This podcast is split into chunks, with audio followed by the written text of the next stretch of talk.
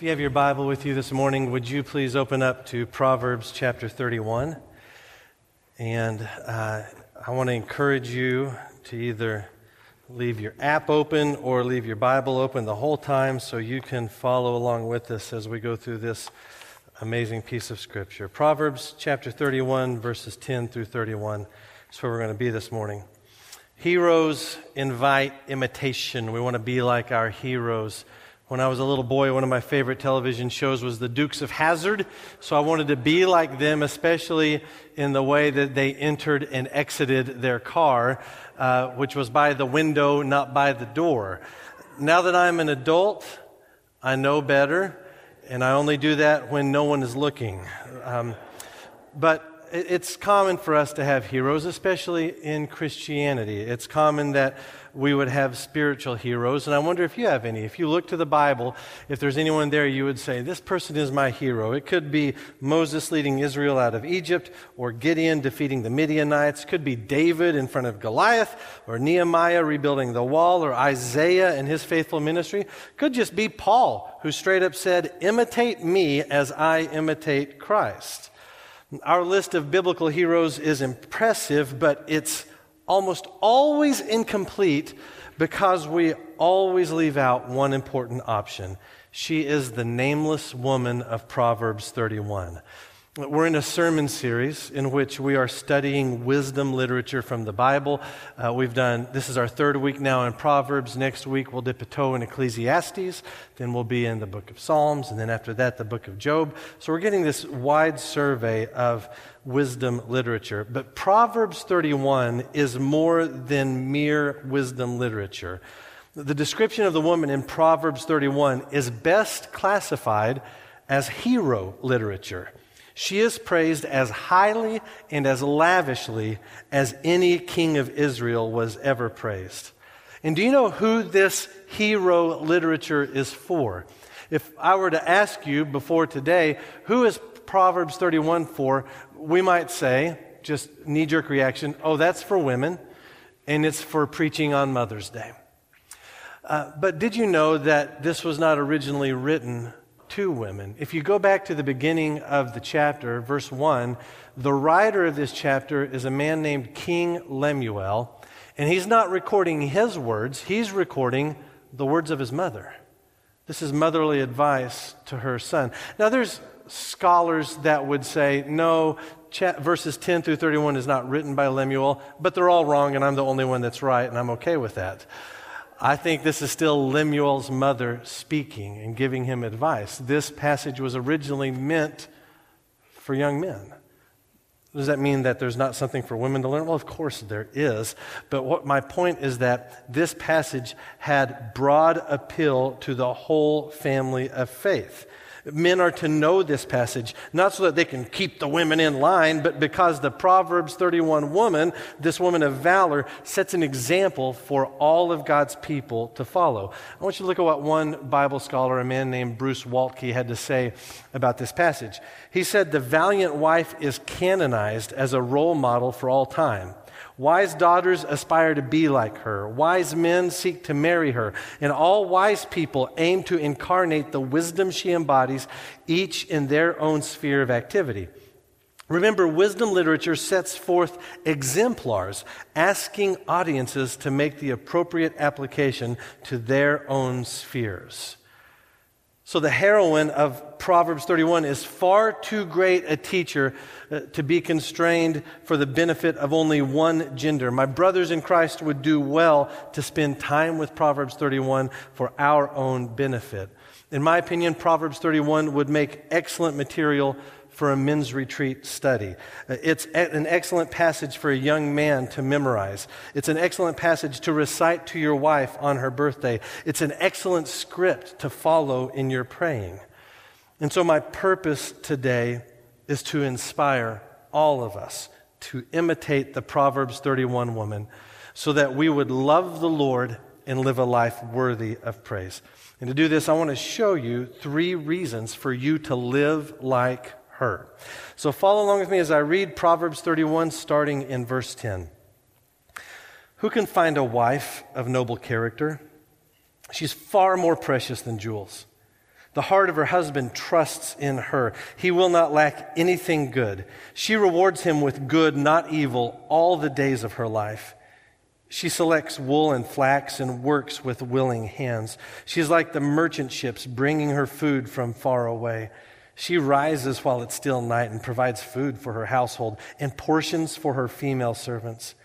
She evaluates a field and buys it. She plants a vineyard with her earnings. She draws on her strength and reveals that her arms are strong. She sees that her profits are good and her lamp never goes out at night. She extends her hands to the spinning staff. Her hands hold the spindle. Her hands reach out to the poor and she extends her hands to the needy. She's not afraid for her household when it snows, for all in her household are doubly clothed. She makes her own bed coverings. Her clothing is fine linen and purple. Her husband is known at the city gates, where he sits among the elders of the land. She makes and sells linen garments. She delivers belts to the merchants. Strength and honor are her clothing. She can laugh at the time to come. Her mouth speaks wisdom, and loving instruction is on her tongue. She watches over the activities of her household and is never idle. Her children rise up and call her blessed. Her husband also praises her. Many women have done noble deeds, but you surpass them all. Charm is deceptive, and beauty is fleeting, but a woman who fears the Lord will be praised. Give her the reward of her labor, and let her works praise her at the city gates. Uh, this is a brilliant piece of literature. Uh, it, our English translation obscures some of the brilliance of this passage. In Hebrew, this is actually a poem, and it is a skillfully crafted acrostic. It's an acrostic of the Hebrew alphabet. It starts at A. Uh, each verse in the Hebrew starts with A, goes to B, goes to G. It's Hebrew, not English, all the way through Hebrew a to T. If it were in English, it might look something like this An amazing wife, who can find her? A blessed lady, her husband trusts her. A caring woman, she does him good all her life. A diligent worker, she is skillful with her hands. This is a description of the godly woman and all that encompasses her from A to Z, so to speak. This type of poetry is actually common throughout the Bible. You can find it all over the book of Psalms. You find it in the book of Lamentations. It's often found in the Word of God. And so, even though we are not all married women, even though we do not all have children, the Proverbs 31 woman is still an example for all of us to follow. Why should we strive to imitate her? Let me show you three reasons from this passage. The first reason we should strive to imitate her is because her character is infinitely valuable.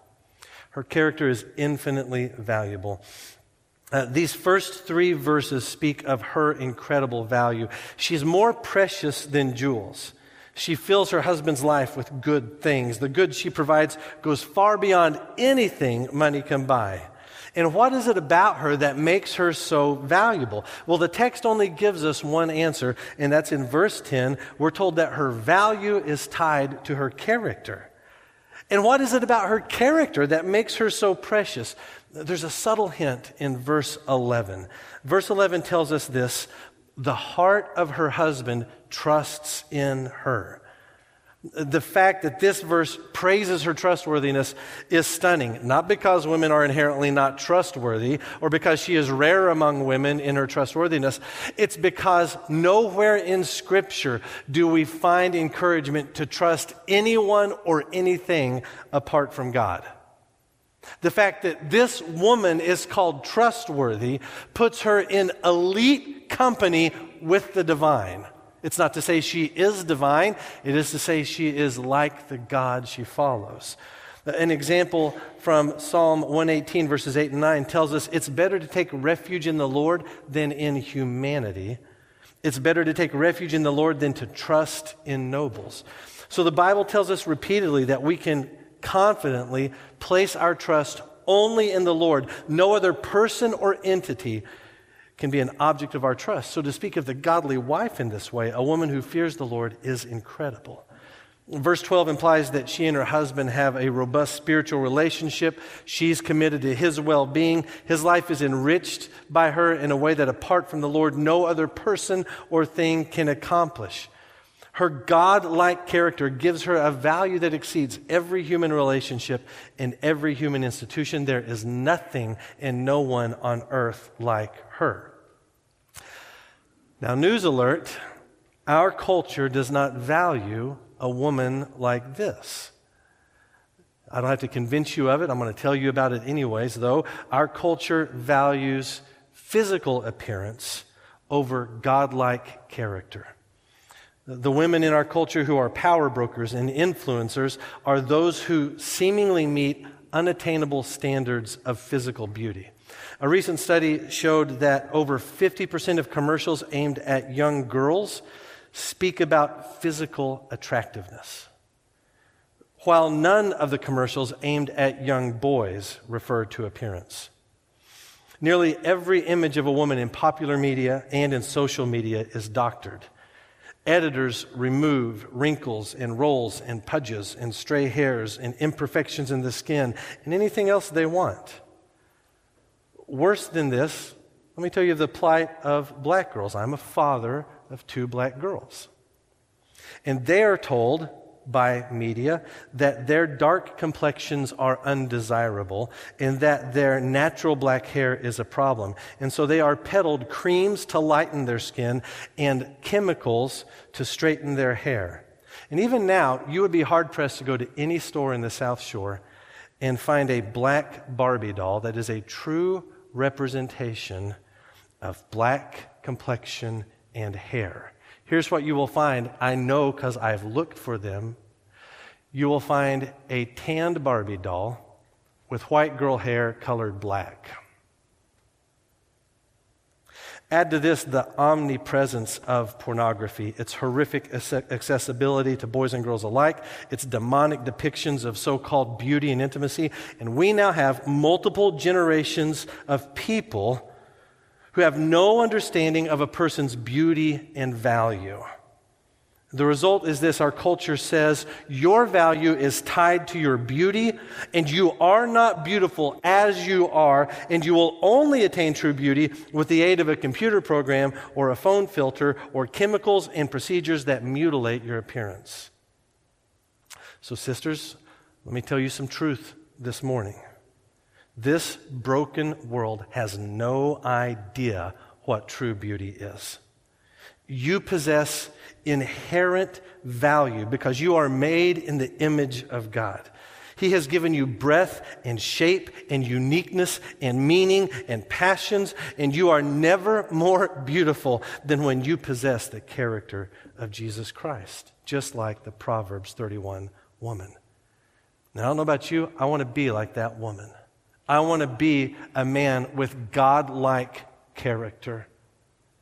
I, I want to be like the godly women who have modeled this for me in my life. Can you think of names from your own life? I'll give you names that you don't know, but these names are giants of the faith to me. They are women like Donna Wright and Barbara Crawford and Dixie Crisco and Kathy Butler and Doris Watkins and Kay Baisden and Margie Short and Octavia Humphreys. Women from my life who have walked with Jesus and shown me Jesus. And by the world's standards, they are quaint and forgettable. But little does this world know that they are far more precious than jewels. I want to be like that. I want to be like these godly women. And so do you. Why should we imitate the Proverbs 31 woman? Because her character is infinitely valuable. Here's a second reason her actions give life to others. Her actions give life to others. So, verses 13 through 27, that's the bulk of our passage. It describes all the work this woman does. Uh, but it's important to note that with every description of work also comes a description of who it is that benefits from her activity. Sometimes we might approach this as a checklist. Hey, here's all these things I have to do now. But I think we miss the point there. The focus here is on the lives that she impacts. We can categorize this section in, in four very simple headings that help us understand who it is that she's working for. And so we start with uh, verses 13 through 18. She works hard for her household. In verse 13, she selects wool and flax and works with willing hands. So, wool and flax are used in making fabric. So, she's choosing the items that she's going to use to make clothing for her family. Verse 14, she's like merchant ships bringing her food from far away. So, verse 14, um, this is a picture of luxury. Think about how much it costs to bring in items from far away. When we used to live in Kansas, any seafood we ate, came from far away. Its prices were astronomical, its quality subpar. But with a shortage of seas in Kansas, had to bring that stuff in from far away. Uh, and so it is here. This is a picture of, picture of luxury. It takes great resources to bring food from afar. She's providing the best that she can for her family. Verse 15, she rises while it's still night and provides food for her household, portions for her female servants. So she foregoes her own comfort in order to meet the needs of her family. Verse 16, she evaluates a field and buys it. She plants a vineyard with her earnings. So, look, she's a clever businesswoman. She knows what makes one field valuable versus another. And she's able to negotiate the purchase. She knows how to use the field to her benefit and to the benefit of others. Verse 17, she draws on her strength and reveals that her arms are strong. Every time I read that verse, I have an image in my head of the World War II icon Rosie the Riveter. Her arms are strong for the task. Verse 18, she sees that her profits are good and her lamp never goes out at night. So, another reference to her hard work. The family's asleep, but she's up doing things for the benefit of her household. Not only does she care for her household, servants and family alike, she also cares for the needy in verses 19 and 20. Uh, she extends her hands to the spinning staff, and her hands hold the spindle. So, spinning staff and spindle, these are tools used in weaving wool and flax into fabric. And the verbs here in these two verses are really important. They reflect each other. So, in verse 19, her hands extend and her hands hold in order to work. In verse 20, her hands reach out, her hands extend to meet the needs of others. So she produces and she provides. The godly woman cares for those who cannot care for themselves. She's a benefit not only to her own household, but even to her community. But next, she cares for her own family, verses 21 through 25. So uh, she's not afraid for her household when it snows. They're all doubly clothed. You, you got on multiple layers, you're going to be just fine. Uh, verse 21, they're doubly clothed to stay warm. Verse 25, what does she wear? Strength and honor are her clothing. She can laugh at the days to come. Verse 22, she makes her own bed coverings. Her clothing is fine linen and purple, not only for herself, but then verse 24, she makes and sells linen garments and delivers belts to the merchants. And then verse 23, the apex of this little section, her husband is known at the city gates where he sits among the elders of the land. He is respected among these people. Don't you get a picture of a confident woman in your mind here? This is a woman who trusts in the Lord with all her art, heart and does not lean on her own understanding. And in all her ways, she acknowledges him and he directs her paths. That's what we find in Proverbs 31. Finally, this woman speaks with wisdom to others in verses 26 and 27. Her mouth speaks with wisdom, and loving instruction is on her tongue. I hope that doesn't just fly by as a nothing verse. I hope you'll underline that, mark it, star it, and you'll put it in the hearts of your young girls, your daughters, your granddaughters, in your own heart growing up, so that they, we would know that our women have instruction to give. They have wisdom to share. This is so very different from other ancient cultures. Ancient Greece, ancient Rome, make babies and shut up but God's children, God's family. This woman, she has instruction to give, wisdom to share, and she does just that. So the emphasis on this section is not on all the work this woman does, but on the lives she impacts. She serves those who serve her. She cares for her kids, cares for her husband, cares for merchants, cares for those who have fallen on hard times. What we have here so far is a woman who, in the first few verses of this passage, loves the Lord her God with all her heart, soul, mind, and strength, so much so that she reflects his character. And the reflection of her godlike character benefits everyone else. She loves her neighbor as herself. She shows us how to love God and how to love others. This other mindedness is found supremely in Jesus, who said in Mark 10 45, the Son of Man did not come to be served, but to serve, and to give his life as a ransom for many. Good works that benefit others are the fruit of a heart that's owned by the Lord. That's why we want to be like this woman. Why should we imitate her? She has a character like God. She lives for the good of others. Third and finally, her life is worthy of universal praise. Her life is worthy of universal praise. Uh, verses 28 through 31, the end of the chapter, is a big doxology. She's praised first by her children and her husband in verses 28 and 29. Her children rise up and call her blessed. Her husband also praises her. Many women have done noble deeds, but you surpass them all. And can I tell you, it has been my privilege to read these words at the funerals of so many godly women. God has given us so many heroes. Can I also tell you, it is my greatest privilege to be married to a woman like this. God has been so good to me to give me a wife like Melissa who fears the Lord and walks with Him. Brothers, those of you who are married, does your wife know how you feel about her? How often do you use your words to praise her? Don't assume she knows. Do a quick inventory of your conversations from this past week. How much of that was business related, calendar related? How much of that was critique? How much of that was conflict? How much of that was praising her, giving her the praise she is due? Remove the guesswork from her mind and make words of praise a regular part of your talk to her. In verse 31, the last verse in the chapter, the woman's praised by her community. So, first by her family, then by her community. Give her the reward of her labor. Let her works praise her at the city gates. And I love this. I find it interesting that in verse 23, her husband is respected at the city gates. But in verse 31, she is praised at the city gates. He gets respect, she gets the song, and that's the way it ought to be.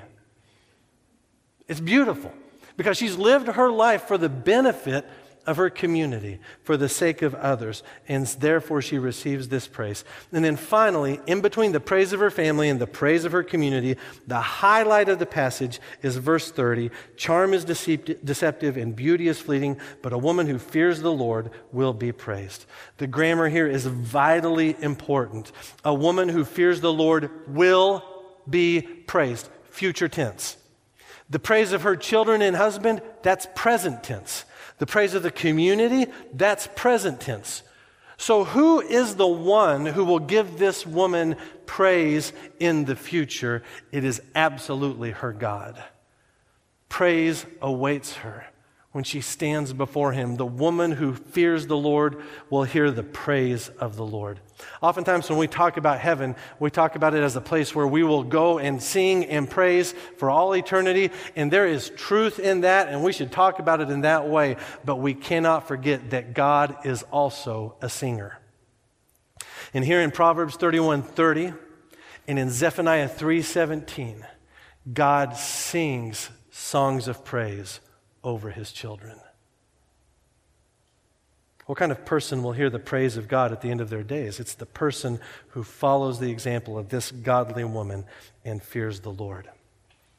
So, Proverbs 31 is an amazing passage for women, but not only for women. This godly woman is an inspiration for all of us, and she's worthy of imitation for three reasons.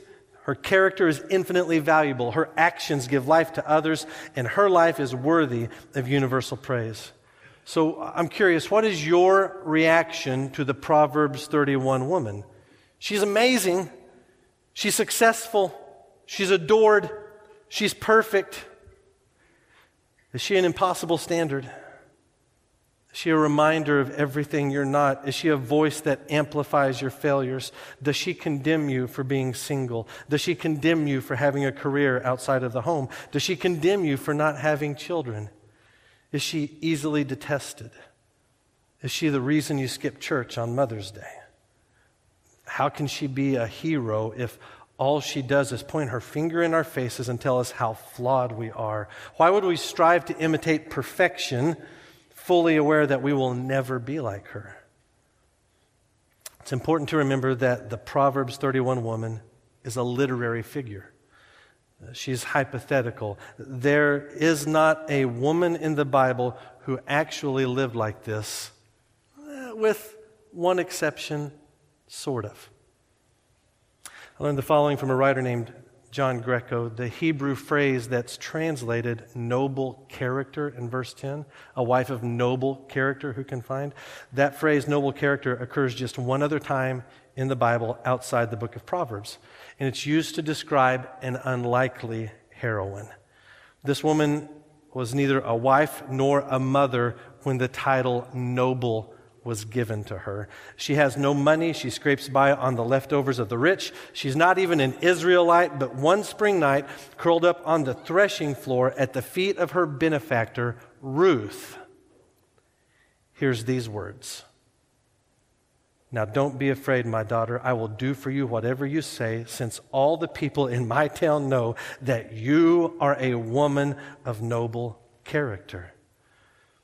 But there are some huge differences between Ruth and the noble woman of Proverbs 31. While Proverbs 31, that woman has a husband who trusts her, Ruth buried her husband in Moab. In Proverbs 31, uh, the woman selects wool and flax and works with willing hands. But Ruth has no time for those types of things. She rises in the morning to harvest leftover grain, and she doesn't stop until evening. The Proverbs 31 woman brings food from afar, exotic dishes to delight her family's taste buds. Ruth brings home a simple meal of barley to her mother in law, Naomi. The Proverbs 31 woman considers a field and buys it. Ruth also considers a field, but only to glean behind the owner's hired servants as a woman of poverty. The Proverbs 31 woman extends her hands to the poor, while Ruth waits patiently at Boaz's feet, hoping he will extend his and cover her with his garment, an act that would symbolize his commitment to redeem her and Naomi from their poverty. Ruth appears to possess none of the marks of the noble woman in Proverbs 31, yet she's still esteemed as a noble woman in the eyes of the Lord, in the eyes of Boaz. So there is hope for every daughter, for every woman, for every sister, for every mother. Hope for every one that there is a different way, a better way. There's something beneath the flawless persona of the Proverbs 31 woman, a virtue that has nothing to do with planting vineyards and, or being clothed in fine linen, something that can set a woman apart, even if she does not have a husband to praise her or children to rise up and bless her. What is that virtue? Ruth shows it to us. Despite her outward appearances and her heartbreaking circumstances, in a single moment, she clothed herself in the fine linen of Proverbs 31 when she told her mother in law this. In Ruth chapter 1, verse 16, she says to Naomi, Don't plead with me to abandon you or to return and not follow you. For wherever you go, I go. Wherever you live, I will live. Your people will be my people, and here it is your God will be my God. In this promise to Naomi, Ruth shows herself to be loyal and brave, but above all, to be a woman who fears the Lord. And the Proverbs 31 woman shows us the same. She's not praised because she's so capable and so perfect. She's praised, according to chapter 31, verse 30, because a woman who fears the Lord will be praised. There's honor for every woman who walks humbly with the Lord. And the same is true for every man who fears the Lord as well. What God values most isn't a woman who does everything to perfection on only four hours of sleep. He values a heart that is fully His. So Proverbs 31 pushes us towards the gospel. It puts before us the reality that there's only one who is the perfect wisdom of God, and that's Jesus. And when you trusted Christ as your Savior, and he saved you from your sin. He gave you his perfect righteousness. According to Galatians 3:27, we who have been baptized into Christ have clothed ourselves with Christ. We stand before God blameless, pure, and perfect, just like Jesus. We didn't earn God's acceptance, so we don't have to work to keep it. This means that any time we live according to a checklist, rather than by faith in Christ, even if that checklist comes from the Bible, we are not living in truth. Proverbs 31 woman is not an idol for us to chase after. She's a reminder of our perfect Savior who loved us and gave us his perfection. So, how do we imitate the Proverbs 31 woman?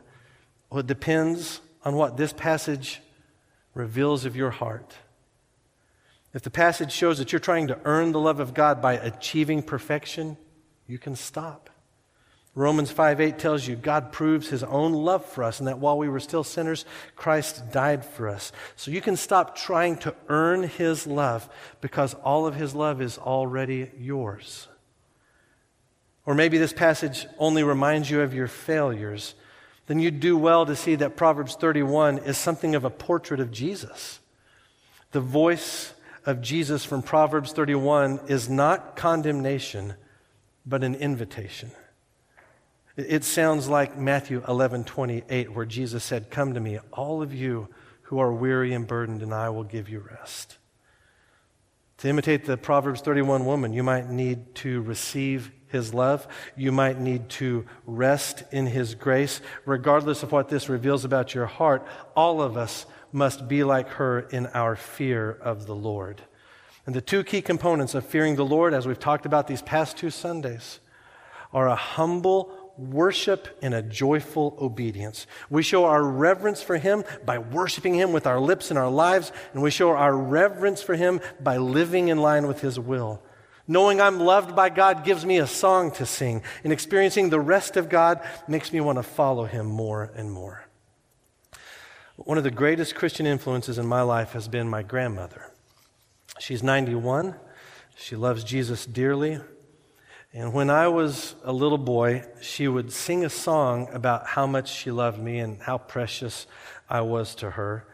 Uh, she sang it only for me and no other grandkids. Well, she sang it to them, but she only meant it when she sang it to me. I mean, if you knew my brothers, uh, she would change out the names in the song whenever she sang it into my adulthood, it has not been uncommon for me to receive voicemails from her. And she wouldn't say hello, she would just start singing that song. And even as an adult, that simple song has been joy to my soul.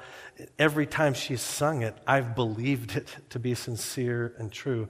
I love that song more today than ever because I know a day is going to come when I won't hear it anymore. One day, something that's true for all of us in this room, is we will close our eyes here for the last time and we will open them in glory for the first time. And then our ears will hear for the first time, but not the last time, the song of our Savior, who might sing something like this over you My child, many people have done noble things, but you exceed them all. Don't you want to hear that song? Sisters and brothers, let us live now and forever in the wisdom of God. And before we end, I want to take a moment and speak directly to you if you're not a follower of Jesus Christ, if you've not trusted him as your Savior. You have to recognize that Proverbs 31 is not a checklist you can strive your entire life to live up to this ideal, but you must know you, you will never achieve it and you will never overcome the damage your sin has done in your relationship with God. Your sin separates you from God. That's true of every person, not just you.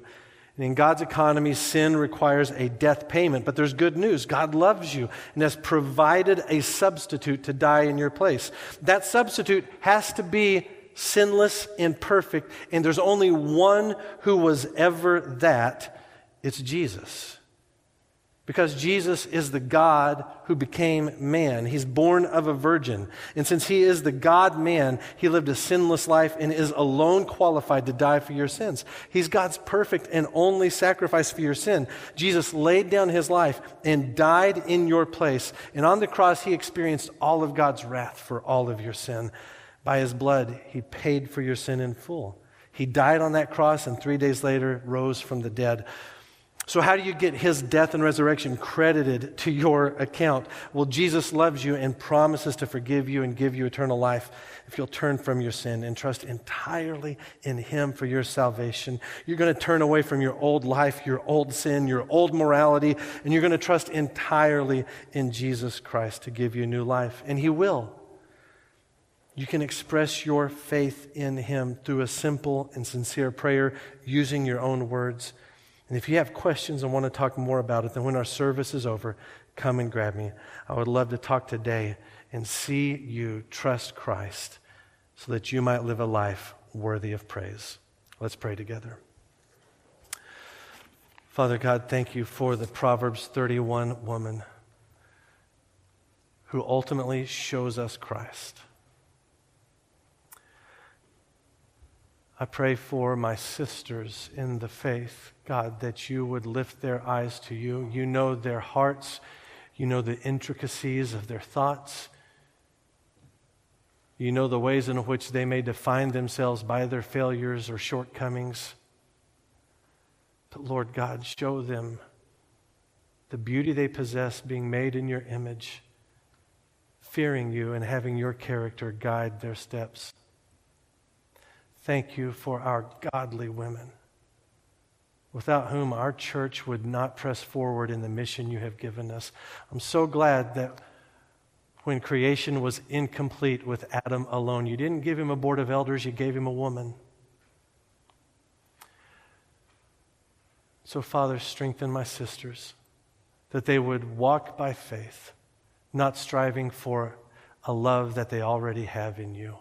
God, I pray for my brothers that we would be Proverbs 31 men, that we would fear the Lord and we would walk in wisdom.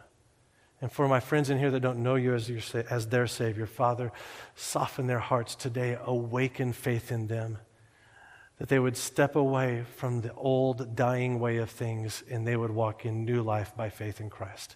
It's in Jesus' name we pray. Amen.